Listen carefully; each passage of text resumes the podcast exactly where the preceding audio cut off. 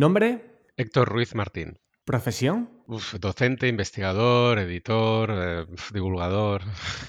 ¿Lugar de trabajo? International Science Teaching Foundation. ¿Tu lugar favorito? Mi casa. ¿Tu mejor hábito? Leer. Una cosa que estás aprendiendo. A delegar.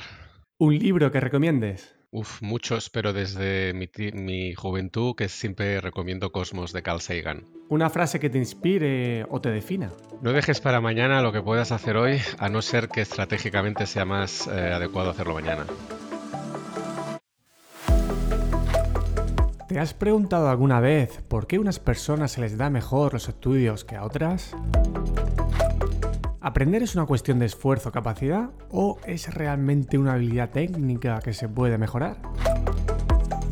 Con Héctor Ruiz podrás mejorar tu capacidad de aprender descubriendo cómo aprende tu cerebro y las estrategias de aprendizaje más eficientes acompañadas de recomendaciones prácticas.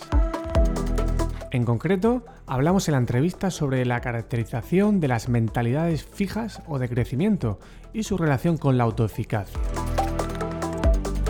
Hablamos también sobre lo que significa aprender pensando, la evocación, la práctica espaciada, entrelazada y la importancia de autoevaluarse. Aunque no tengas un examen a la vista, recuerda que todos deberíamos seguir siendo estudiantes en cierta manera. Por lo tanto, este episodio te podrá permitir ayudar a tus estudiantes, a tus hijos, hijas, pero también podrás ayudarte a ti mismo a aprender de manera eficiente. Ahora sí, te dejo con Héctor Ruiz. Bienvenido al podcast, Héctor. ¿Qué tal estás? Muy bien, José Luis, encantado. Muchas gracias por aceptar esta invitación. Querría empezar con lo que para mí ha sido lo más determinante de lo que he aprendido tras leer dos de tus libros. Tiene que ver con la idea de cómo, de, de que cuando sabemos cómo aprender, muchas de nuestras creencias que están arraigadas desde hace años se modifican, provocando una cierta liberación y siendo muy esperanzador para muchos, para muchos de los que pensábamos que no se nos daba bien esto del aprendizaje. En tu libro Aprendiendo a Aprender hablas de la mentalidad fija y la mentalidad de crecimiento. ¿Cómo se caracteriza cada una y qué relación tiene con la autoeficacia? Bueno, en primer lugar, eh, yo creo que debería definir el concepto de autoeficacia, que podríamos decir que es la creencia que tenemos en si vamos a ser capaces o no de alcanzar un reto de aprendizaje. ¿no? Cuando se nos plantea un reto de aprendizaje, un problema a resolver, ¿no? o empezamos unas clases, una materia, ¿no? Eh, automáticamente realizamos, eh, sin darnos cuenta, realizamos una estimación de nuestras expectativas, ¿no? De, de, si creemos que vamos a poder con ese, con ese reto y también un poco pues, lo que creemos que nos va a costar. Eh, a partir de esa estimación, eh, pues fijamos esa autoeficacia, ¿no? esa confianza en si vamos a poder alcanzarlo o no. Y esa autoeficacia pues va a modular nuestra motivación, porque si nuestra autoeficacia es baja, por no decir extremadamente, baja, ¿no? el extremo sería pensar que haga lo que haga, yo no valgo para esto, no lo voy a poder eh, hacer, pues nuestra motivación va a ser bajísima. ¿no? Y, y solo por ese motivo vamos a acabar teniendo razón, porque si nuestra motivación no nos conduce a hacer lo que es necesario hacer para aprender, ¿no? que requiere pues, sus esfuerzos y, pasar por los errores que hay que pasar, etcétera, pues solo por ese motivo tendremos razón. Eh, evidentemente, si uno lo intenta, puede no alcanzarlo por muchos otros motivos, pero es evidente que si ya no lo intenta, seguro que solo por eso no, no lo conseguirá. ¿no? Entonces, eh, relacionado con la, con la motivación y con la creencia de autoeficacia, podemos asociar pues lo que la, psicóloga Carol Dweck propuso ¿no? Eh, en relación a cómo interpretamos que es el origen de nuestras eh, habilidades. ¿no? Eh, es decir, podemos considerar las, personas cuando nos enfrentamos a un reto de aprendizaje, podemos asumir que eso que tratamos de aprender, esa habilidad ¿no? que tratamos de, de desarrollar, es fija o bien es, es, modulable. Es decir, podemos tener esa creencia de, que eh, lo que tratamos de aprender, pues mm, nacimos con una habilidad concreta y no la podemos cambiar, o bien podemos asumir que con esfuerzo y trabajo podemos mejorar y desarrollar esa habilidad. Claro, como te puedes imaginar, detrás de esas creencias, esas creencias van a, van a acabar influyendo en nuestro sentido de autoeficacia, porque como, como, he puesto el ejemplo antes, si yo creo, por ejemplo, ¿no? me enfrento a un reto de matemáticas, si yo creo que mi habilidad para las matemáticas es fija, ¿no? que yo, a mí, por ejemplo, no se me dan bien las matemáticas, ¿no? adopto una mentalidad fija en relación a las matemáticas, pues claramente eso va a influir en que mi autoeficacia sea baja y que entonces en vez de eh, invertir realmente mi atención, eh, mi, foco, mi, esfuerzo en, tratar de aprender, voy a estar pensando todo el rato en, qué hago yo haciendo esto, si esto no es lo mío, ¿no? Y, qué imagen voy a dar y, qué pena, ¿no? Porque voy a tener malos resultados que me van a hacer sentir mal, etcétera, etcétera, ¿no?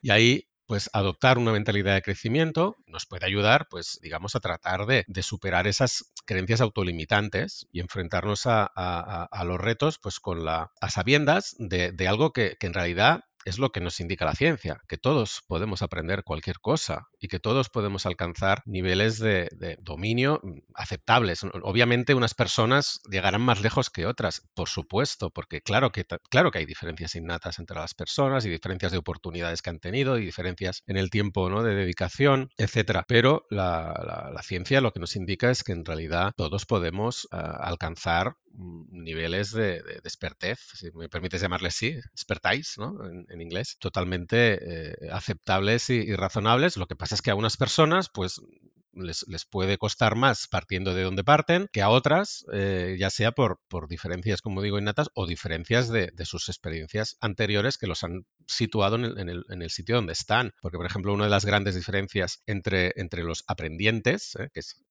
esta palabra ah, existe en el diccionario, personas que aprenden, una de las diferencias más importantes son sus conocimientos previos. Y esos conocimientos derivan de las experiencias anteriores que, han tenido, ¿no? Eh, en función de dónde empezamos, pues bueno, mm, podemos necesitar de hacer un esfuerzo mayor, de, de, eh, dedicarnos más tiempo, pero eh, alcanzar ese tipo de aprendizaje, estoy hablando sobre todo de aprendizajes de tipo intelectual. Lógicamente, cuando se trata de habilidades, no solo dependemos de nuestro cerebro, también dependemos de tener físicamente ¿no? los, eh, eh, las, cualidades también necesarias. ¿no? Pero en fin, eh, esas mentalidades un poco estarían describiendo situaciones que nos encontramos ante, por ejemplo, con los estudiantes, ¿no? ante, los retos de aprendizaje y que van a estar modulando su motivación. Y como van a estar modulando su motivación, van a estar determinando lo que harán o lo, que acabarán haciendo o no cuando se enfrentan a un reto de aprendizaje. Y como lo que acaben haciendo va a determinar si aprendan o no, si, aprenderán o no, pues acaban influyendo de, algún de alguna forma en los resultados. Sí, supongo que el que tengan buenos resultados en las experiencias iniciales de este tipo de aprendizajes intelectuales, pues va a marcar mucho, ¿no? Cómo se van constituyendo este tipo de creencias y habrá muchos factores. Pero a mí hay una idea que me gusta mucho, que la que tú insistes, y es que realmente no hay grandes diferencias entre cómo aprendemos las personas, este tipo de aprendizajes intelectuales y a nivel evolutivo tiene también casi sentido, ¿no? Estamos como diseñados para adquirir una serie de aprendizajes, pero realmente nuestro cerebro no está diseñado para aprender este tipo de contenidos que, necesitamos en la sociedad actual. Sí. ¿Has llegado a entender por qué, Héctor, algunas personas casi por azar o, o, no es azar, llegan a desarrollar este tipo de estrategias innatas de aprendizaje que son más eficientes y otros que no lo han hecho? ¿Llegas ¿Has llegado a identificar Hmm. las causas? Mira, te voy a contestar a las tres cosas que has comentado, porque la primera es muy interesante eh, sobre el tema de cómo llegamos a tener la autoeficacia que llegamos a tener, las creencias que llegamos a, tener. Y efectivamente, como bien has dicho, esta autoeficacia, esta confianza en sí podemos aprender, se alimenta de, nuestros éxitos y fracasos anteriores, ¿no? Con las, con las experiencias que hemos tenido de aprendizaje. Pero no, pero no con esos éxitos o fracasos realmente, sino con la interpretación que hacemos de los mismos. ¿A qué causas les atribuimos? ¿Por qué he tenido éxito? ¿Por qué he fracasado? Puedo tener una autoeficacia alta para el inglés, a pesar de que quizá nunca he obtenido, nunca he, eh, ¿no? buenos resultados en, clase. Bueno, si yo pienso que ha sido porque no me he esforzado, porque no, porque no he querido esforzarme, puedo seguir teniendo una autoeficacia alta, puedo seguir pensando que yo puedo aprenderlo si quiero. Entonces, o, si yo considero que algunos fracasos que he tenido han sido por, por cuestiones, yo qué sé, pues como que no, no, pude estudiar porque tuve que trabajar, o no pude, eh, o la prueba realmente no tenía nada que ver con lo que habíamos hecho en clase, ¿no? Cosas que eh, yo creo que pueden, que pueden cambiar en el futuro, puedo seguir manteniendo una autoeficacia alta, una, una, una confianza. Respecto a lo que comentabas de esa idea de que todas las personas eh, contamos con los mismos mecanismos para aprender, igual, pues sí, nuestro cerebro tiene los mismos mecanismos para aprender, igual que tenemos los mismos mecanismos para ver o para oír, ¿no? Y eh, es importante recalcar esto porque existe un mito muy, muy, muy extendido. Eh, las encuestas nos indican que está, es prevalente más del 90% de, de, las personas que se han encuestado y muchas veces las encuestas se han realizado en la comunidad educativa, que es el mito de los estilos de aprendizaje. Quien me oiga, claro, al 90% le va a sorprender. eh, pero esta, esta idea ¿no? de que cada uno tiene una forma de aprender distinta, que es la que le va a dar mejor resultado, en realidad la ciencia la ha investigado, la ha investigado muchísimo desde hace décadas y no ha conseguido encontrar ese tipo de diferencias entre las personas que realmente se vayan a beneficiar, por ejemplo, por si, eh, recibe la información de manera visual o auditiva, etcétera. Dejando de lado pues cuestiones, ¿no? situaciones eh, muy obvias, ¿no? Pero eh, de normal, este tipo de diferencias no van a marcar diferencias en el desempeño, porque hay muchos motivos que nos llevan a confundir, ¿no? A, a, dar por válida esta idea, porque es muy intuitiva, ¿no? Cuando en realidad no lo es, ¿no? Creer que la la memoria auditiva en realidad se refiere a que voy a recordar mejor el contenido de las cosas que oigo, cuando en realidad no. La memoria auditiva lo que nos permite es recordar las características físicas de los estímulos auditivos. Es decir, de lo que yo estoy diciendo, quien tenga una buena memoria auditiva no es que vaya a recordar mejor lo que estoy diciendo, sino que va a recordar mejor mi voz el tono, el timbre de mi voz. Eso es la memoria auditiva. Pues la visual lo mismo, etcétera. No tiene nada que ver con la forma ¿no? en que incorporamos el significado de las cosas. Para eso, digamos, tenemos la, memoria semántica. Y la manera en que nos llega la información es lo de menos. Lo importante es lo que hacemos con ella a continuación en nuestra, en nuestra cabeza. ¿no? Y, entonces lo que, lo, lo, lo, que dices es interesante porque esta noción de que cada uno tiene una forma de hacer las cosas que es la que le va a ir mejor nos aleja de darnos cuenta de algo que la ciencia sí ha corroborado una y otra vez, sí ha validado una y otra vez, que existen estrategias eh, de aprendizaje que son más efectivas para todo el mundo, que, a todo el mundo le van a permitir sacar el máximo rendimiento de su capacidad para aprender. Igual que a todo el mundo la mejor forma de nadar, la más eficiente, es nadar crawl. Eh, hay múltiples estilos de nadar, pero el más eficiente, el que nos permite nadar de la manera más rápida gastando eh, la menor energía, es el crawl para todo el mundo. Y no es una forma de nadar intuitiva, nos la tienen que enseñar, pero ¿no? a partir de ese momento nos permite sacar el máximo rendimiento de, de nuestros esfuerzos por nadar. Pues para aprender sucedería eh, exactamente lo mismo, pues eh, hay acciones y circunstancias que son las más adecuadas para todos. Y finalmente, respecto a lo que decías de que eh, nuestro cerebro, bueno, que ha evolucionado a lo largo de millones de años, ¿no? Incluso antes, ¿no? De, ya lo heredamos de las especies de las que eh, derivamos, ¿no? Y, y, y, luego, pues en los últimos 100.000, 300.000 años, ¿no? Eh, nuestra especie, pues ha, cumplido, ¿no? Perfectamente su, sus, sus propósitos de permitirnos sobrevivir y, reproducirnos. Claro, lo ha hecho en un entorno totalmente distinto al de los últimos pocos miles de años. Los últimos 5.000, 10.000 años no son nada en términos evolutivos, absolutamente nada. Y en cambio, en términos culturales, sociales, eh, tecnológicos, ¿no? Han cambiado las cosas radicalmente. El entorno en el que vivimos es radicalmente distinto y la cultura, ¿no? Ha florecido y todos esos conocimientos culturales eh, son conocimientos, digamos que el cerebro no ha tenido tiempo de evolucionar como para eh, que le resulte natural incorporarlos, ¿no? De manera espontánea, de la misma manera espontánea que aprendemos a hablar o aprendemos a caminar o, o, o aprendemos a relacionarnos los unos con los otros. Que eso sí que es totalmente espontáneo y está, ¿no? Está en nuestros, en nuestros, eh, en nuestros genes hacerlo, pero eh, desarrollar, eh, aprender matemáticas a fondo, ¿eh? porque tenemos un cerebro matemático, pero es muy básico. Es, de manera natural es, eh, digamos, eh, que nos permite, digamos, contar hasta cuatro, hasta tres o cuatro, que nos permite, bueno, estimar cantidades a ojo compara comparativamente, partir de ciertas diferencias entre esas cantidades, bueno, pero las matemáticas que hemos desarrollado culturalmente, la literatura, la historia, la ciencia, el hecho de hablar otros idiomas más allá ¿no? de cierta edad, todo eso no, nuestro cerebro no ha tenido tiempo, si es que realmente su, todas, aprender esas cosas realmente supone una presión selectiva, es decir, que realmente es necesario aprender todo eso para reproducirse ¿no? y tener descendencia, que es lo que marca que al final no vaya a tener algún, algún impacto evolutivo. Eh, en cualquier caso, lo tenga o no, eh, genere o no esa presión selectiva, no ha habido tiempo de que eso sea así. Entonces, nuestro cerebro, para aprender el tipo de cosas que queremos enseñar en la escuela, leer y escribir, leer es una tecnología, o sea, la escritura es una tecnología que inventamos hace apenas, pues eso, 5.000 años, ¿no? Eh, bueno, entre 5.000 y 10.000, que los expertos se pongan de acuerdo.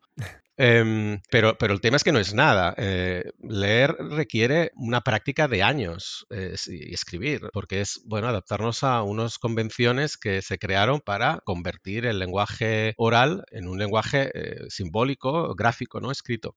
Y todos esos conocimientos, pues como por un lado, pues nuestro cerebro no eh, evolucionó de un modo que los que le resulten adquiribles de, forma, o sea, que los esté esperando, ¿no? Que sea expectante ante estos conocimientos, pues eh, requieren esfuerzo, requieren dedicación, requieren tiempo. Por suerte, nuestro cerebro es una pasada, si me permite decirlo así, es extraordinario. Y nos permite aprender todas esas cosas. O sea, es increíble. Nuestro cerebro nos permite, eh, se dice, bueno, pues si esto, ¿no? si esto hay que aprenderlo, pues lo aprendemos. Lo que pasa es que eh, requiere, aprender todas esas cosas requiere hacer cambios en el cerebro que, que, no tenían por qué suceder necesariamente, ¿no? Y eso pues requiere de tiempo, requiere, requiere esfuerzo y requiere dedicación. Y cuando, y cuando debemos esforzarnos, que en principio pues debemos tomar decisiones sobre qué vamos a hacer, ahí es donde podemos hacer las cosas de una manera más eficaz o menos, ¿no? Utilizar buenas estrategias de aprendizaje o estrategias que no lo son tanto. Una idea que me gusta mucho que suele repetir es lo intuitivo, que muchas de estas estrategias y recomendaciones no son para muchos intuitivas y suelen generar eh, rechazo porque te incomodan. Porque claro, al cerebro, como estamos viendo, este tipo de cosas no le apetece. El cerebro es, eh, por así decirlo, es gandul y se va a ocupar eh, realmente de sobrevivir para luego reproducirse, ¿no?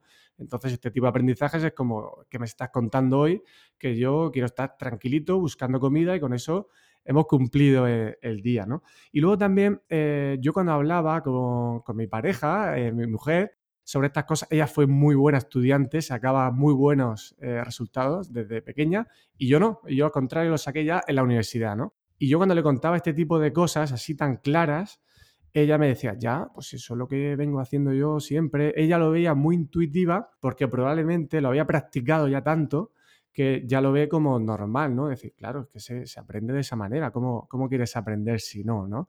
Y eso para mí es una idea muy buena para aquellas personas, esos adolescentes o esa familia o esos docentes que nos estén escuchando y vean alumnos que puedan pensar que, no saben aprender. Y lo que les pasa es que no han practicado posiblemente esas estrategias. Hay una combinación ganadora ¿no? que, que, tú dices, o que yo al menos interpreto de tus libros, para aprender este tipo de aprendizajes intelectuales, que es esa fusión de pensar sobre lo que aprendemos, la evocación espaciada y espaciada, y luego, eh, si en ese estudio inicial trabajamos la, elaboración, ¿vale? Si te parece, vamos a intentar sacar como las ideas fundamentales. Es un reto que te lanzo. Vamos a intentar sacar como esas super ideas de, esas tres partes. Por ejemplo, empezando con esa, idea de aprender pensando, ¿qué diferencias encontraríamos o qué ventajas encontraríamos entre aprender elaborando o repitiendo. Bueno, eh, a ver, es, muy importante tener en cuenta que, lógicamente, para, aprender muchas cosas es necesario practicar. Es necesario, pues eso, repetir ¿no? determinados procedimientos. La cuestión es, ¿qué es lo que hay que repetir? Es decir, cuando se trata de aprender un procedimiento sencillo, pues es evidente, ¿no? Practicamos ese procedimiento. Sencillo, ¿eh? Si es complejo ya es otra cosa. Pero ahí estaríamos de acuerdo, ¿no? Si es un procedimiento, pues lo volvemos a hacer, lo practicamos. Pero si se trata de adquirir conocimientos, ¿qué es lo que hay que repetir? Exactamente, porque ahí está la clave, ¿no? La mayoría de, personas, y lo digo en relación a encuestas, es verdad que estas encuestas sobre todo se han hecho con estudiantes universitarios y profesores, pero, pero bueno, nos, sirven un poco para, darnos cuenta de que las personas que se dedican a estudiar, ¿no? Pues creen que, lo que hay que repetir es exponerse, exponerse a esa información, ¿no? Pues volver a leer, volverla a escuchar, eh, etcétera, ¿no? Mm, en realidad lo que nos dice la ciencia es que lo que hay que practicar eh, principalmente serían dos cosas. La primera es elaborar, que es pensar, pensar sobre lo que acabamos de leer, acabamos de escuchar. ¿Y qué significa pensar? Pues significa desde explicártelo con tus propias palabras a eh, tratar de eh, buscar ejemplos de tu propia cosecha, ¿no? Sobre ese concepto o ideas que estás aprendiendo, compararlo con otras cosas que sabías, ¿no? Es, expresamente buscar similitudes y diferencias, ¿no? y pensar sobre ellas crear analogías, analogías que te, permitan, pues yo que sé, explicárselo a otra persona eh, de una forma más sencilla, aunque estas analogías tengan limitaciones, da igual. Si lo importante es estar buscando, pues eso, ¿no? Estar dándoles... Pensar. Eh, sí, dándole sentido, dándole significado a lo que estás aprendiendo, es decir, tratando de entenderlo. Porque eso es la forma en que conectamos, ¿no? lo que sabemos con lo que estamos aprendiendo, que eso es lo que hacemos para aprender, conectar aquello que ya sabemos con lo que estamos eh, aprendiendo para que de alguna manera así ¿no? se, forme parte, pase, se enganche ¿no? con, nuestros conocimientos y pase a formar parte de, de ellos. Y la otra cosa que aquí ya me voy a la, seguramente a la que ibas a preguntar a continuación, la otra cosa que hay que practicar es, es la evocación. Es decir, para aprender, ¿no? Pues una información, una experiencia a través de nuestros sentidos tiene que llegar a nuestro cerebro. Eh, si no, no, hay aprendizaje posible. Luego ahí se tiene que conservar. Pero además tiene que pasar algo más para poder decir que hemos aprendido. Tenemos que ser capaces de recuperarlo. Tenemos que ser capaces de sacarlo. Porque si no somos capaces de sacarlo, aunque esté ahí, es como si lo hubiéramos olvidado. De hecho, eh, la psicología cognitiva considera que la mayor parte del olvido no se debe a que lo que estuvo en nuestra memoria, en nuestro cerebro ya no está, se ha esfumado. No, se debe a que no lo encontramos, la mayor parte. Hay una parte que sí que se debe a que se esfume. ¿De acuerdo? Pero, pero la mayor parte y sobre todo las primeras fases de, del olvido, que pueden ser muy, muy, muy largas, eh, eh, se deberían a que no lo encontramos. Eh, entonces, muchas veces cuando consideramos que algo no lo sabemos, en realidad es porque no conseguimos sacarlo, evocarlo. Practicar la evocación, precisamente, lo que, lo que provoca es que seamos, pues, tengamos mucha más probabilidad de ser capaces de volverlo a evocar en el futuro. Eh, si a mí, ¿no? Lo que me piden en una prueba de evaluación o lo que me piden ante cualquier reto de la vida es usar mis conocimientos, es evocarlos, ¿acaso he practicado esa evocación como para tenerlos a mano? Lo que nos dice la investigación es que practicar la evocación es de las eh, acciones que más nos ayuda a consolidar nuestro aprendizaje, a ponerlo más a mano y, por lo tanto ¿no? a ser capaces de volverlo a evocar. Me ha gustado mucho el comentario que has hecho sobre, sobre tu pareja o tu mujer, eh, que decía ¿no? que ella era un muy buen estudiante y cuando le explicaste de estos temas de estrategias, digo, bueno, pero, pero es que eso es, lo, eso es lo normal, ¿no? Bueno, pues en realidad su caso es minoritario. Es decir, las encuestas con estudiantes universitarios, es decir, los que ya han sido, ¿no? han seguido la carrera académica, las encuestas nos indican que son minoría los que utilizan buenas estrategias de aprendizaje. La mayoría no han llegado hasta ellas. Y evidentemente esta minoría ha llegado a ellas de manera espontánea, nadie, nadie se las ha enseñado, porque normalmente no nos enseñan. Y lo interesante es que normalmente no saben que están, que tienen esa ventaja, no saben que están este utilizando. ejemplo es así, Héctor, porque yo le pregunté, oye, ¿y a ti quién te enseñó? Porque yo he tenido que estudiar pedagogía, estudiar psicología, eh, leerte a ti para poner un poco todo esto en orden, ¿no? Y ella, pues no, lo que tú dices. Exacto. Fue a lo mejor por azar. Exacto. Bueno, Sí, exacto. Desde pequeño, pues uno se da cuenta que realmente para poder eh, asegurar que uno sabe una cosa tiene que demostrar que la puede explicar, que la puede sacar, ¿no? Mm. Eh, cuando la mayoría de estudiantes creen que si la leen y les resulta familiar es que se lo saben, ¿no? Que es lo que le pasa a la, a la mayoría. Entonces, ni los que están utilizando buenas estrategias, ni los que no las están usando, creen que estén haciendo mal o bien. O sea, no, no, ellos creen que eso es. Eh, aprender. Que aprender es, eh, es ese tipo de cosas que tienen que hacer y si no les sale mejor es porque su cerebro no da para más, porque es así, ¿no? Es, así y listos. Y, en cambio, pues unos, usando la analogía que he usado antes de la natación, están haciendo crawl y los otros están nadando pues como haciendo el perrito, ¿no? Mm. Y no se dan cuenta de que, de que eh, esas diferencias pues son enormes, ¿no? Como lo serían estar nadando de esas, de esas dos maneras antes me decías, ¿y, por qué? ¿Por qué eh, eh, la mayoría de estudiantes no desarrollan esas eh, estrategias? Bueno, porque las estrategias efectivas son menos cómodas. Mm. requieren un poco más de esfuerzo cognitivo. si yo después de leer algo intento explicármelo a mí mismo, ¿no? lo que implica también tratar de recordar lo que acabo de leer, etcétera, o, o, al cabo de unas horas me pongo a prueba, ¿no? me preparo unas, unas preguntas para luego hacérmelas y yo tratar de evocarlo en vez de volvérmelo a mirar directamente, eso cuesta más cognitivamente eh, que volvérselo a leer. Claro. Mm, ¿No? Y si me lo vuelvo a leer, ya está. Vale, sí, mm, tengo la sensación de que lo recuerdo, pero es que precisamente son esas dificultades deseables las que vamos a decirlo así, le, están enviando señales a nuestro cerebro de que esto es algo que debemos tener a mano, de que eh, realmente lo, podemos necesitar en el futuro y por lo tanto eh, vale la pena que lo tengamos siempre eh, al alcance rápido para poder responder de manera inmediata a los retos ¿no? que nos depare la vida y que requieran de esas respuestas. Claro, porque esa práctica, ese esfuerzo por intentar recordar lo que habías creído aprender el día anterior, le va a decir como a tu cerebro, oye, si esto te repito, este esfuerzo es porque es importante. Automatízalo lo antes posible para que ahorres energía, ¿no? Sería una forma de que el cerebro entienda, me lo demanda mucho el entorno, vamos a, a, intentar automatizarlo para que la respuesta en ese momento de vocación sea rápida y por lo tanto en un examen, por ejemplo, sea, sea eficiente. Y además, cuando se evoca Héctor, eh, yo lo he practicado cuando, eh, tal cual tú lo vas contando, ¿no? Cuando tengo que preparar alguna clase, alguna charla, alguna cosa que tengo que, preparar bien. Y es incómodo porque te sitúa, como tú dices, en la cruda realidad de decir, no, es que no me lo sé. Tenía una ilusión, como también dices, ilusiones de saber, ¿no? Y entonces es doloroso. Te apetece más un repaso porque eso te, te genera más confianza. Pero cuando dices, voy a grabarme, y me lo voy a contar. Ahí eso, genera mucha incomodidad, ¿verdad? E, en efecto, es que otro de los motivos por los cuales eh, la mayoría de estudiantes no generan espontáneamente las, buenas estrategias de aprendizaje es porque las que no son tan buenas nos engañan. Las estrategias que son poco efectivas, como pues eso, leer y volver a leer, masificar, que significa ¿no? estudiarlo todo en una tarde, en un día, en vez de irlo planificando y distribuyendo en el tiempo, nos engañan porque en el corto plazo funcionan, en el muy corto plazo alrededor de 24 horas, 48 como mucho, eh, esas estrategias de aprendizaje eh, efectivamente eh, son efectivas para, pues eso, recordar las cosas en la inmediatez. Pero también son, pues, una de las mejores garantías de que más allá de ese tiempo, lo que aprendimos mm, ya no lo tengamos al alcance, ¿no?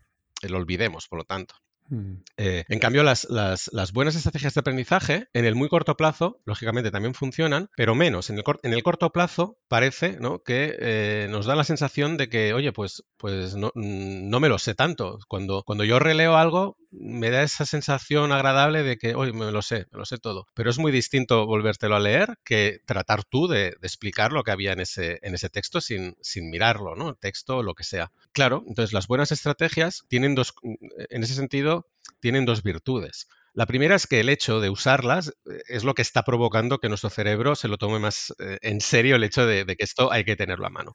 Pero la segunda es que también nos están informando de nuestros puntos débiles nos están informando de dónde deberíamos enfocar los, los, repasos. Cuando yo intento practicar la evocación, ¿no? tratando de explicar algo que aprendí o de resolver un problema que yo sabía hacerlo y, ¿no? me pongo a prueba para tratar de hacerlo y no lo consigo, claro, eh, si no lo consigo al final tendré que ir a repasar, tendré que ir a mirar cómo se hacía, lógicamente. Eh, lo que pasa es que eh, haber hecho el esfuerzo de haberlo intentado, pero de verdad, es decir, hacer ese esfuerzo, el mismo esfuerzo que hacemos cuando tenemos algo en la punta de la lengua, hmm. ¿eh? que es la mejor prueba de que una cosa es que algo esté en nuestra memoria y otra cosa es que la encontremos, que son cosas distintas. Claro. Hacer ese esfuerzo nos va a preparar eh, de cara a que cuando finalmente, digamos, no lo consigo, no me acuerdo cómo se hacía, no recuerdo la respuesta de esto, cuando vayamos a repasar, ese repaso va a ser mucho más eficaz que si vamos directamente a repasar. ¿Eh? probablemente porque habremos hecho un ejercicio de estar activando conocimientos que vamos a poner a disposición de crear conexiones con la respuesta, eh, la solución que finalmente repasemos. ¿no? Pero, pero fíjate ahí lo interesante. Entonces, he dicho dos cosas, pero podían ser tres. Eh, practicar de esa forma es de la forma que mejor consolida el aprendizaje, nos ayuda a encontrar nuestros puntos débiles y por lo tanto repasarlos, pero es que además hace que los repasos sean más eficaces. Es lo que tú sueles llamar, eh, bueno, lo que se, suele llamar en general autoevaluarse también, eh, el efecto de potenciación del test, Exacto. que te ayuda a saber por dónde va y yo creo que es importante entender esa idea de que va a ser incómodo, de que vas a querer mirar los apuntes rápido, pero que merece la pena quedarte aunque sea un minuto, ¿no? De eh, un minuto intentando, cerrando los ojos, intentando, intentando, porque ese esfuerzo le va a decir ¿no? a tu mente que cuando compruebes la solución, lo va a coger rápido, ¿no? Va a tener como muchas ganas de, saber, porque le has creado esa... Vas, a crear más conexiones, más conexiones, que es de lo que se trata al final. Crear conexiones entre lo que sabes y lo que estás aprendiendo. Eso consiste en aprender. Esas conexiones son los caminos que nos van a permitir llegar a ello cuando lo necesitemos. Cuantos más caminos hayamos hecho y cuanto más fuertes en esos caminos, eh, más eh, el resultado es que más a mano lo vamos a tener la próxima vez. Y cuando practicamos esa evocación, espaciándola en el tiempo, a modo de ejemplo, ¿no? Para un estudiante, por ejemplo, mis estudiantes de universidad ahora están en periodo de exámenes, ¿no? ¿Cómo, cómo podrías darle como esas pautas concretas de organización, de decir, bueno, ¿cómo hago yo esta práctica? Eh, no, hemos hablado explícitamente de espaciar, ¿no? Sí que, sí que lo hemos mencionado, he dicho que masificar, ¿no? Pues eh, no es tan efectivo como, como espaciar y, efectivamente esto es algo que yo no sé, yo creo que todos los, estudiantes quizá lo saben, ¿no? Pero se resisten a, querer aceptarlo, por decirlo de algún modo. Por la aceptación es sí. pero, pero en efecto, eh, las mismas horas de dedicación distribuidas en, en el tiempo, especialmente en episodios que se separan por, por momentos en que dormimos, ¿no? la noche, ¿no? Es decir, en vez de, me lo invento, ¿eh? de dedicarle 10 horas el día antes del examen seguidas, pues eh, durante 10 días estudiamos una hora, eh, eso es infinitamente más eficaz para llegar al examen bien preparado, pero no solo para eso, sino para que lo que hemos aprendido perdure después del examen y nos ayude a seguir aprendiendo. Mm. Porque cuanto más sabemos, más fácilmente nos resulta seguir aprendiendo. ¿eh? Aprender es hacer conexiones con lo que sabemos. Cuanto más sabemos, más conexiones podemos hacer. Si el esfuerzo que he hecho por aprender algo solo me sirve para pasar un examen, pues es un poco, yo creo que es absurdo, es una pérdida de, mm. esfuerzo y de tiempo. Cuando, eh, si en el mismo tiempo no solo puedo prepararme bien el, próximo examen, sino que además me voy haciendo mejor para los siguientes exámenes y obviamente para los retos de que me depare la vida, ¿no? De tener esos conocimientos, hombre, pues yo creo que, vale la pena invertir mejor el, tiempo, ¿no? Entonces, espaciar eh, se combina muy bien con la evocación y con la, y con la elaboración y básicamente requiere de que nos planifiquemos si yo sé que voy a tener una prueba ¿no? de evaluación o un reto, lo que sea, una charla que tengo que dar tantos eh, días vista, si yo sé cuándo es, lo que tengo que hacer es tomar la agenda y eh, decidir mm, buscarme eh, unas horas, unos momentos en que voy a ir pues realizando estos episodios que básicamente tienen que ir combinando el ir avanzando ¿no? en, la materia, con irme autoevaluando de una forma progresiva, ¿no? y en esas autoevaluaciones, pues ir tomando nota de qué cosas me están costando más para que sean las que vuelva a, evaluarme una y otra vez, ¿no? Hasta, hasta que, vea que tengo más, más soltura, acompañado lógicamente del repaso oportuno cuando veo que en esa evaluación no he tenido éxito la práctica de la vocación es que realmente es eso, es lo que has dicho, es, autoevaluarse. Y eh, lo interesante también es eso, que, hay que hacerlo varias veces, distribuidas en el tiempo, e intentar eh, entre esos episodios que haya episodios de sueño, de sueño de, ocho horas, en que se duerma bien, porque eh, pues el sueño contribuye mucho a, consolidar lo que hemos aprendido en la jornada anterior y también, por decirlo así, refresca nuestra capacidad de seguir aprendiendo. De manera que eh, es una cuestión de, sacar la agenda, de sacar la agenda, planificarse e incluso pues montarse rutinas, hábitos, ¿no? Eh, en los que ir eh, pues de alguna manera organizando el material que uno debe aprender, debe estudiar y organizar no solo cuando lo va a abordar, sino cuando se va a poner a prueba, o sea, el mm. tiempo que le va a dedicar a practicar esa evocación, que como digo, la evocación no, yo no quisiera que pareciera que la vocación significa recitar las cosas al pie de la letra. No. Bueno, a ver, si te tienes que saber cosas que son palabras concretas, eh, esas hay que recitarlas porque hay que sabérselas. Y muchas veces una palabra es la que es y punto. No, no, no, no puedes comprender porque se llama así. ¿no? A veces sí que puedes hacer conexiones, pero otras no. Evocar no, evocar no es eso. Evocar es, pues bueno, desde explicarlo con tus propias palabras, que ya es otra historia, ¿no? A resolver un problema con tus conocimientos, a interpretar un nuevo caso a partir de tus conocimientos, pero lo, pero lo que implica realmente evocar es sacarlo de tu memoria, no volverlo a consultar, no volver a buscar mm. eh, cómo se hacía o cuál era, ¿no? qué era esto, sino tratar de sacarlo de tu memoria. Claro, esa frase clásica que escuchamos de pequeñitos de cuéntame la lección, ¿no? Eso es algo muy potente, ¿verdad? Es como algo que, que, te va a poner en tu sitio, es una práctica de vocación. Y volviendo como a la situación de una sesión de estudio, Héctor, podría ser interesante que en un mismo día, por ejemplo, tengo dos horas para una hora y media, para no llegar a, ese agotamiento mental, ¿no? Una hora y media. Dentro de esa hora y media, hacer como práctica de vocación, eh, tiempo de lectura para avanzar en el contenido que tienes y luego también esos repasos eh, con autoevaluación de diferentes temas. O esto puede generar un poco de lío. Es decir, por ejemplo, hoy estoy leyendo del tema 3. De aquí a media hora voy a evocar eh, el tema 2. Y luego sigo leyendo. O, esto no, no, un poco contraproducente. No, no, yo, creo que estás describiendo lo que se llama la práctica entrelazada, que ah. también es una buena estrategia de aprendizaje. Cuando en un episodio de aprendizaje, yo que sé, una tarde, un par de horas, ¿no? Que tenemos que, eh, bueno, que vamos a dedicar a aprender, y lógicamente tenemos nuevamente varias cosas que aprender, ¿no? Varios conceptos, varias ideas, varios procedimientos, o incluso varias asignaturas, ¿no? Podemos tener. Eh, em, lo que hacemos de manera natural y espontánea es poner, nos ponemos con una, eh, la practicamos y cuando vemos que ya nos parece que nos lo sabemos, pasamos a la siguiente, ¿no? Y luego pasamos a la siguiente. Esto se llama práctica en bloque. Y es lo intuitivo, es lo que hacemos casi todos y nos da la sensación de que estamos aprendiendo. Porque claro, si yo justo después de mirármelo lo practico, hombre, pues es bastante lógico que te, acuerdes de cómo se hace porque lo acabas de mirar, ¿no? Eh, y aquí lo que vale la pena hacer es algo que es totalmente contraintuitivo, que es la práctica entrelazada, que es no, vamos a ver, yo qué sé, si para este ratito tú te has puesto tres objetivos de aprendizaje, voy a aprender este concepto, este procedimiento y este otro, lo, interesante es ponerse con los tres, primero uno, luego el otro, luego el otro, y entonces practicar eh, el primero, luego el segundo, luego el tercero, o al azar. Voy a ir practicando, ahora de este, ahora del otro, ahora del otro.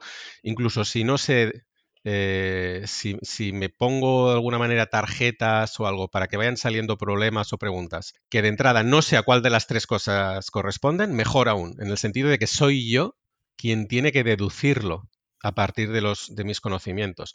Fíjate que en un examen normalmente tú no le dices al alumno, a ver, esto es del tema 3, ¿no? Esta pregunta. Él tiene que deducir qué conocimientos de los que ha, aprendido eh, son relevantes. Entonces, practicar eso es importante. Y practicar la práctica entrelazada, en, el fondo, es una práctica espaciada eh, en el corto plazo. ¿Qué pasa con la práctica entrelazada? Que cuando practicamos así, creemos que no estamos aprendiendo tanto.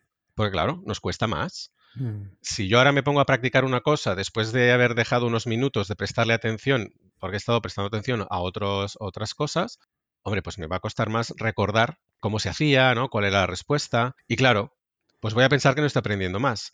Eh, o bien, cuando en realidad lo único que estás haciendo es no engañarte. Claro. Porque si solo, si solo media hora después, ¿no? O una hora después ya no te estás acordando, la práctica entrelazada de alguna forma te está mostrando la realidad, te está dando oportunidades de vocación a corto plazo que también son interesantes. Hay que empezar siempre de, las, hay que irlas alargando, ¿no? Las, las, las, la práctica, ¿no? El tiempo entre la práctica hay que irlo alargando, entonces se puede empezar desde tiempos muy cortitos, pero eso, ¿qué tiene de, especial la práctica entrelazada? Pues que aunque nos parezca que estamos aprendiendo menos, pues todo lo contrario. Estamos aprendiendo mucho más y estamos creando aprendizajes mucho más duraderos, funcionales y transferibles. Y un mensaje que nos podemos lanzar cuando tenemos esa sensación de que, ostras, es que no, no, no he avanzado lo que pensaba por ser positivo, es decir, oye, más vale darme cuenta hoy que no el día de la oposición. Por ejemplo, pensando en opositores que tienen eh, temarios muy densos, ¿no? Decir, pues mira, me he dado cuenta a, tiempo, ¿no? Sí, sí, sí, claro, porque mm, si, si, te engañas eh, al final lo vas a descubrir. Eh, la cuestión es, ¿qué prefieres descubrirlo? ¿Durante, durante la prueba o antes? Eso es una buena idea para decir, oye, recuerda esto, ¿eh? aunque lo pasen mal evocando, pero recuerda esto. Has mencionado lo de las tarjetas, hay una aplicación, habrá muchas, ¿no? Pero hay una que me gusta mucho, se llama Anki, no sé si la conoces. No. Pero básicamente eh, sirve para trabajar el tema de las tarjetas flash, ¿no? Las flashcards, sí. Y está muy bien porque eh, en función del nivel de dificultad que has tenido para acertar la respuesta a esa pregunta que tú mismo habías puesto, te va, eh, con sus algoritmos y tal, te va diciendo, oye, te lo voy a repetir en un día, en dos días, en cinco días. Y cuando la aplicación detecta que a una misma pregunta tú has acertado ya varias veces y rápido y fácil, ya te la pasa un mes y medio, te va aumentando el tiempo porque te está diciendo no hace falta que repitas esto porque ya te lo sabes, porque creo recordar que en tu libro lo comentabas, ¿no? De, Llega un momento que puede ser contraproducente un poco eh, seguir dándole vueltas a algo que ya dominas, ¿no? O no. Bueno, eh, más que contraproducente es que lo podrías estar dedicando a algo Otra cosa. Que, realmente lo requiera, porque cuando algo ya te resulta sencillo, no, no, o en ese momento ya has sabido hacerlo, ya has sabido contestarlo, no vale la pena seguirlo machacando en ese momento, no vale la pena, no, no, no proporciona mucha más ventaja, no, no va a hacer más fuerte el aprendizaje. Y, y, esto es, mira, es muy interesante que lo digas porque también es una práctica muy habitual, ¿no? Por ejemplo, si yo estoy aprendiendo a resolver un tipo de problemas y practico con un par y bueno, he sabido hacerlo, si en ese momento, que es algo muy habitual que hacemos, ¿no? Digo, ah, pues voy a hacer 10 más para que se me quede. Pues en realidad no. En realidad es mejor que te pongas con otra cosa y que te esperes un rato para entonces sí, practicarlo otra vez. Pero en ese momento seguir practicando, eh, cuando ya has sabido hacerlo, en ese momento no va, no va a aportar mucho más. En cambio, Claro que es importante que sigas practicando, ¿eh? pero no en ese momento, sino deja que pase un, espacio y entonces vuelve a practicarlo, vuelve a ponerte a prueba, ¿eh? Eh, a ver si sigues recordando cómo se hacía ese problema. Y entonces estas pruebas, se, como bien hacen esos programas, que esto que has comentado lo hacen, yo diría que casi todos los programas de flashcards, ¿eh? el ir analizando. Oye, pues si ya te la has sabido bien tres veces, sin problemas, ya te la, te la pongo ya para de aquí a un mes, otra vez, ¿no? Para hacemos el repaso de aquí a un mes. Si en cambio te está costando, la práctica ¿no? va a ser más, eh, más cercana en el, en el, tiempo, aunque siempre va a haber un, espacio. ¿eh? No, no, se trata de venga otra vez en el mismo momento, sino bueno, pues nos esperamos desde unos minutos a unas horas o un par de días. ¿no? Entonces, eso es clave, sí.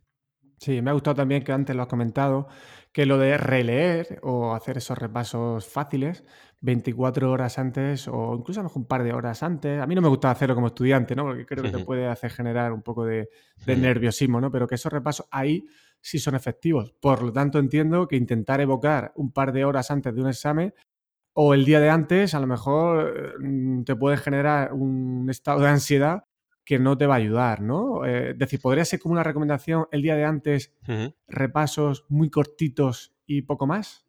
Bueno, una cosa muy interesante de practicar la vocación que no hemos dicho es que precisamente nos genera mucha más seguridad eh, ante las pruebas y por lo tanto también hay estudios que nos revelan que utilizar la vocación para, aprender, para estudiar, eh, reduce la ansiedad ante los exámenes y mm. reduce eh, esa situación de quedarse en blanco, ¿no? Que se, que se dice. Básicamente porque realmente nos prepara mucho mejor, nos sentimos mucho más seguros, ¿no? Y el hecho de que, claro, yo he estado examinándome, ya he estado de alguna manera demostrando que, lo sé, ¿no? Mm, de algún modo me, llego al examen con, con, más seguridad. Esto no está diciendo que voy a seguir sin nervios, ¿eh? solo que con, menos, ¿no? Y, que voy a, especialmente durante el examen, voy a estar viendo que, como me lo sé, me voy a, me voy a ir tranquilizando. ¿no? Cosa que no sucede eh, si básicamente nos, nos dedicamos a, a, releer. Hacerlo antes del día del examen, hombre, a ver, si es, el si es la única vez que lo haces, pues a lo mejor te va a generar ansiedad, porque si solo practicas la, evocación el último día y no te sale... y no tienes mucha confianza en esa técnica todavía. Eh, eh, exacto, ¿no? Pero sobre todo que estás evocando y todavía tienes muchas dificultades para, recordar determinadas cosas, hombre, pues quizá necesitaría, hubieras necesitado otro día más para, para, comprobarlo. De todas maneras, también pensemos una cosa, ¿eh? Después de una jornada de estudio yo puedo acabar con una sensación de si me lo sé bien o no, si lo he entendido bien o no, pero si yo a continuación, bueno, pues dejo que siga, me voy a dormir y tal, nuestro cerebro sigue trabajando. Nosotros, aunque ya hemos dejado de prestar atención a lo que estamos aprendiendo, nuestro cerebro sigue trabajando, está ahí trabajando en su consolidación, etcétera. Y normalmente durante el sueño, ¿no? Este proceso es mucho más eh, eh, eficiente. ¿Qué pasa? Que muchas veces al día siguiente nos lo sabemos mucho mejor hmm que justo después de haber estudiado, o lo entendemos, mm, mm, ¿no? o nos parece mucho más obvio, lo, estamos entendiendo mucho mejor. A veces hay que dejar que el cerebro también haga su faena después ¿no? de, estos episodios de aprendizaje, por eso también es importante el ir, el ir espaciando. ¿no? Pero claro, el, problema de las estrategias que no son tan efectivas como leer y volver a leer o masificar, el problema que tienen es que eh, en los niveles de exigencia, por ejemplo, de la escuela, pueden ser más que suficientes para tener éxito. ¿no? Y muchos estudiantes pues tienen la suerte, pues oye, mm, claro que hay diferencias innatas entre las personas ¿no? para aprender y las personas que por, suerte tienen suficiente habilidad como para que haciéndolo mal tengan éxito, es decir, aunque están nadando, no están haciendo crawl, están haciendo el perrito, oye, como tienen buena forma física, por hacer la analogía, eh, se salen con ello, ¿qué pasa? Que creen que esa es la manera más efectiva de aprender, porque siempre, siempre les funciona. Oye, y si siempre lo he dejado para último día y lo que he hecho es leer y releer y me ha funcionado porque, claro, en el corto plazo funciona, pues llego a la universidad y, creo que eso es, y creo que esa es la manera de estudiar. Yo trato con bastantes estudiantes, especialmente en primeros años de carrera, también en, bachilleratos, a los que siempre les ha ido muy bien y de repente ya no. Y no entienden por qué. Porque ellos están haciendo lo que hacían siempre. El problema es que la exigencia va incrementando y entonces cuando la exigencia ya incrementa, no es suficiente con la habilidad innata. Entonces hay que empezar a usar buenas estrategias de aprendizaje. Hay que aprender crawl. ¿no? Si tú quieres llegar a las Olimpiadas, por lo menos tienes que aprender crawl. Sí, yo el ejemplo de la natación me encanta porque la practico y la padezco también, ¿no? La, técnica que llega un momento que no puedes desarrollarla, ¿no? Y ahí, por ejemplo, conseguir con esta analogía, lo compenso con esfuerzo. ¿Qué pasa? Que cuando la distancia en natación se alarga, ese esfuerzo decae y al final la técnica, esa, esa estrategia eficiente que no estoy aplicando bien, pues es donde empieza a ser carente, ¿no? En mi caso como estudiante, pues superaba esos cursos en la secundaria por, esfuerzo, por esfuerzo puro y duro. Y luego la universidad, a, lo mejor al contrario, que, suele pasar en muchos casos que tú has comentado, por ejemplo, pues aprendí esa, esa, empecé a desarrollar esas técnicas, ¿no? Entonces me di cuenta de, oye, que, no hace falta tanto esfuerzo, que, que, lo que es buscar más esa eficiencia. Y déjame, déjame decir una cosa. Tú quizá te esforzabas, pero también hay alumnos que toda su escolaridad no se tienen que esforzar prácticamente. Tienen la suerte de tener una habilidad para aprender extraordinaria y no se tienen que esforzar. Pero llega un momento que uno se tiene que esforzar, por mucha habilidad que tenga. Se tiene que esforzar y tiene que dedicar tiempo y entonces el tiempo tiene que invertirse bien. Y esos alumnos también tienen problemas, porque no entienden qué sucede. Si ellos están haciendo lo que antes funcionaba, ¿por qué no les sigue funcionando? ¿no? Entonces es, muy importante eh, eh, darse cuenta que ya no, no es solo una cuestión de habilidad innata, es una y no es solo una cuestión del esfuerzo que uno le, le pone, el tiempo que le dedica, sino cómo invierte ese esfuerzo. Hmm. Héctor, has hablado también del tema de, dormir, lo importante que es. El siguiente, el siguiente invitado es Juan Antonio Madrid, es experto en cronobiología. ¿Qué pregunta le lanzarías a Juan Antonio? Bueno, yo creo que le pediría que desde su campo nos explique con más, con mucho más detalle, yo solo lo he mencionado, ¿no? Pues eh, la importancia de dormir para aprender, ¿no? En cómo eh, influye en los procesos de consolidación y también cómo eh, nos ayuda a refrescar nuestra capacidad de, seguir aprendiendo. Me encantaría, pues, que para complementar todo lo que estamos hablando, pues, hable en ese sentido de, las virtudes que tiene el sueño para el aprendizaje. Estupendo. Así seguro que lo consigue hacer. Y ahora te voy a dejar con unas preguntas eh, que nos dejó el anterior invitado, que es eh, Alberto Bernabeu. Mira, le voy a lanzar dos. Una, si crees, eh, Héctor, que la escuela está enseñando a pensar. Y la segunda, ¿qué le dirías, o qué le dirías, no, qué te gustaría ser de mayor? Bueno, como sé que tampoco teníamos mucho tiempo y la primera pregunta es de estas que requieren muchos matices, pero ¿cómo podrías sintetizar esa primera pregunta?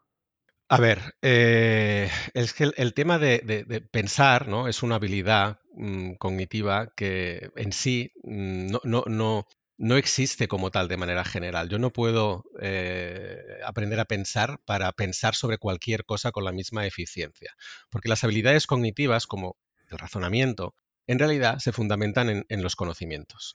Yo puedo pensar gracias a los conocimientos que tengo y por lo tanto, en función de los conocimientos que tenga, se me va a dar mejor pensar en unos ámbitos que en otros. ¿eh? Yo puedo ser capaz de razonar y de obtener soluciones y conclusiones y ser ¿no? más eh, capaz de aprender eh, en unas disciplinas, en unas situaciones concretas, que no en otras en las que no tengo tantos conocimientos.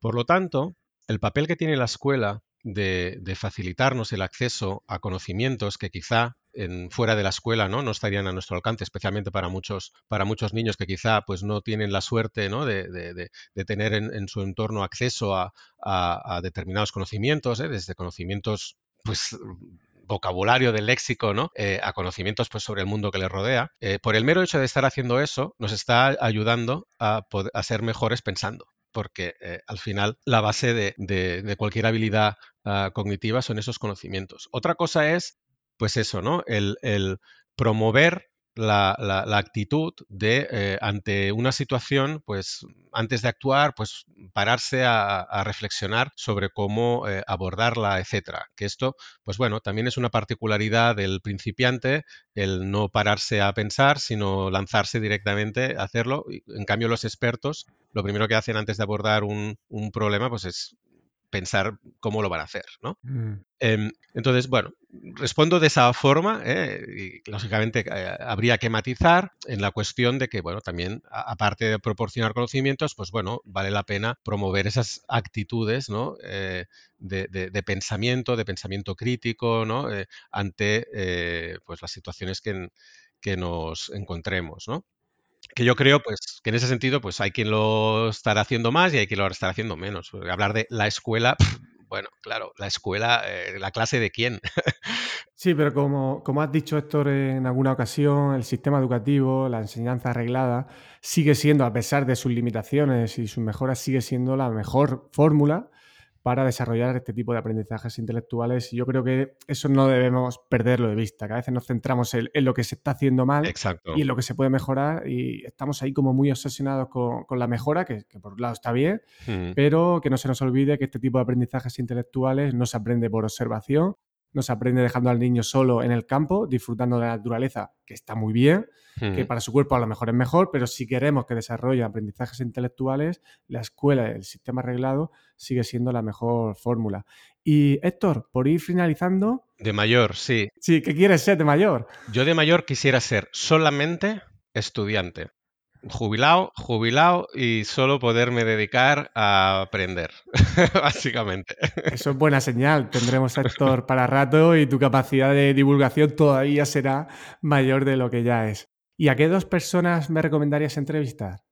Buf, pues a ver, yo te recomendaría a Marta Ferrero, de la Autónoma de Madrid, que trabaja, bueno, trabajamos en algunos aspectos juntos de, psicología cognitiva del aprendizaje. Y por ponerte también a otra persona, ah, te recomendaría, pues mira, Juan Cruz Ripoy, eh, de la Universidad de Navarra, que es experto en un tema que por desgracia eh, damos por hecho y no, le estamos no nos estamos dando cuenta de la importancia que tiene eh, enfocarlo de manera explícita, que es el aprendizaje de la lectura. Mm.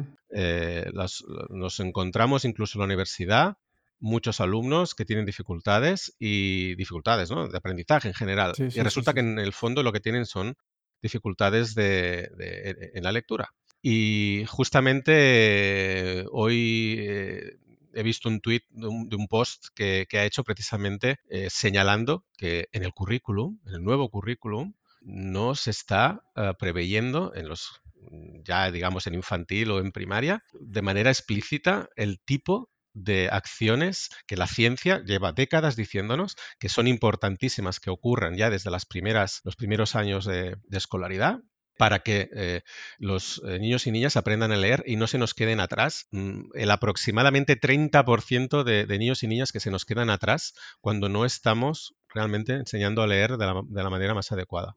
Pues te agradezco las dos recomendaciones. A Marta sí la, la sigo desde hace un tiempo. A Juan no, pero me parece un tema súper interesante que sé que últimamente en Twitter eh, ha sido trabajando, que ha sido leyendo sobre esto y que además comparto como profesor universitario porque a mis estudiantes de primero y cuando doy en cuarto les tengo que enseñar a sacar las ideas fundamentales de un párrafo. Y es un problemón, es un problemón que daría, para mucho. Así que te agradezco las, las recomendaciones de ambos temas. Y Héctor, ¿dónde te pueden encontrar? Lo más fácil es por Twitter. Ahí en Twitter voy, a ver, no, no, no lo miro cada día, pero, pero la verdad es que con bastante frecuencia y voy publicando, pues hay hilos en los, que trato de, de, manera pues sencillita divulgar muchos temas relacionados con la psicología del aprendizaje. Y bueno, pues en Twitter ahí me pueden encontrar y, si quieren hablar, pues pueden enviar un, mensaje por Twitter y si me da tiempo de todo, pues intento, Intento responder a todo el mundo, por lo menos eh, por, por, bueno, por educación, ¿no? Sí, pero tengo que decir que eres de las personas que, que suele responder mucho. obviamente a no todo el mundo no, pero suele responder. No es solamente lanzo información y ya cada uno tal, sino que interactúa, que incluso debates, entras a, intentar explicar, a veces cuando te lanzan alguna pequeña provocación de alguna creencia que a lo mejor has roto, y la verdad es que tus hilos son una maravilla y han hecho que muchas personas acaben leyendo. Es decir, que esta crítica de, a los hilos a veces que se tiene de información muy fragmentada, tiene también la ventaja de que muchas veces ha provocado que la gente ya quiera profundizar. Así que nada, te felicito también por esa labor en esa red que tanta falta hace que se haga ese tipo de, de divulgación. Muchas gracias. Pues Héctor, Sabes perfectamente que me quedaría hablando contigo muchísimo tiempo, pero lo vamos a dejar hoy por, eh, hasta aquí y simplemente darte las gracias nuevamente por dejarme hacer la entrevista que a mi yo adolescente le hubiera venido muy bien escuchar. Así que nada, mi yo adolescente no tiene salvación ya, pero bueno, espero que, que sirva de inspiración para otras personas. Muchas gracias de corazón. Gracias y que sepas que aprendemos durante toda la vida, o sea que siempre estamos a tiempo.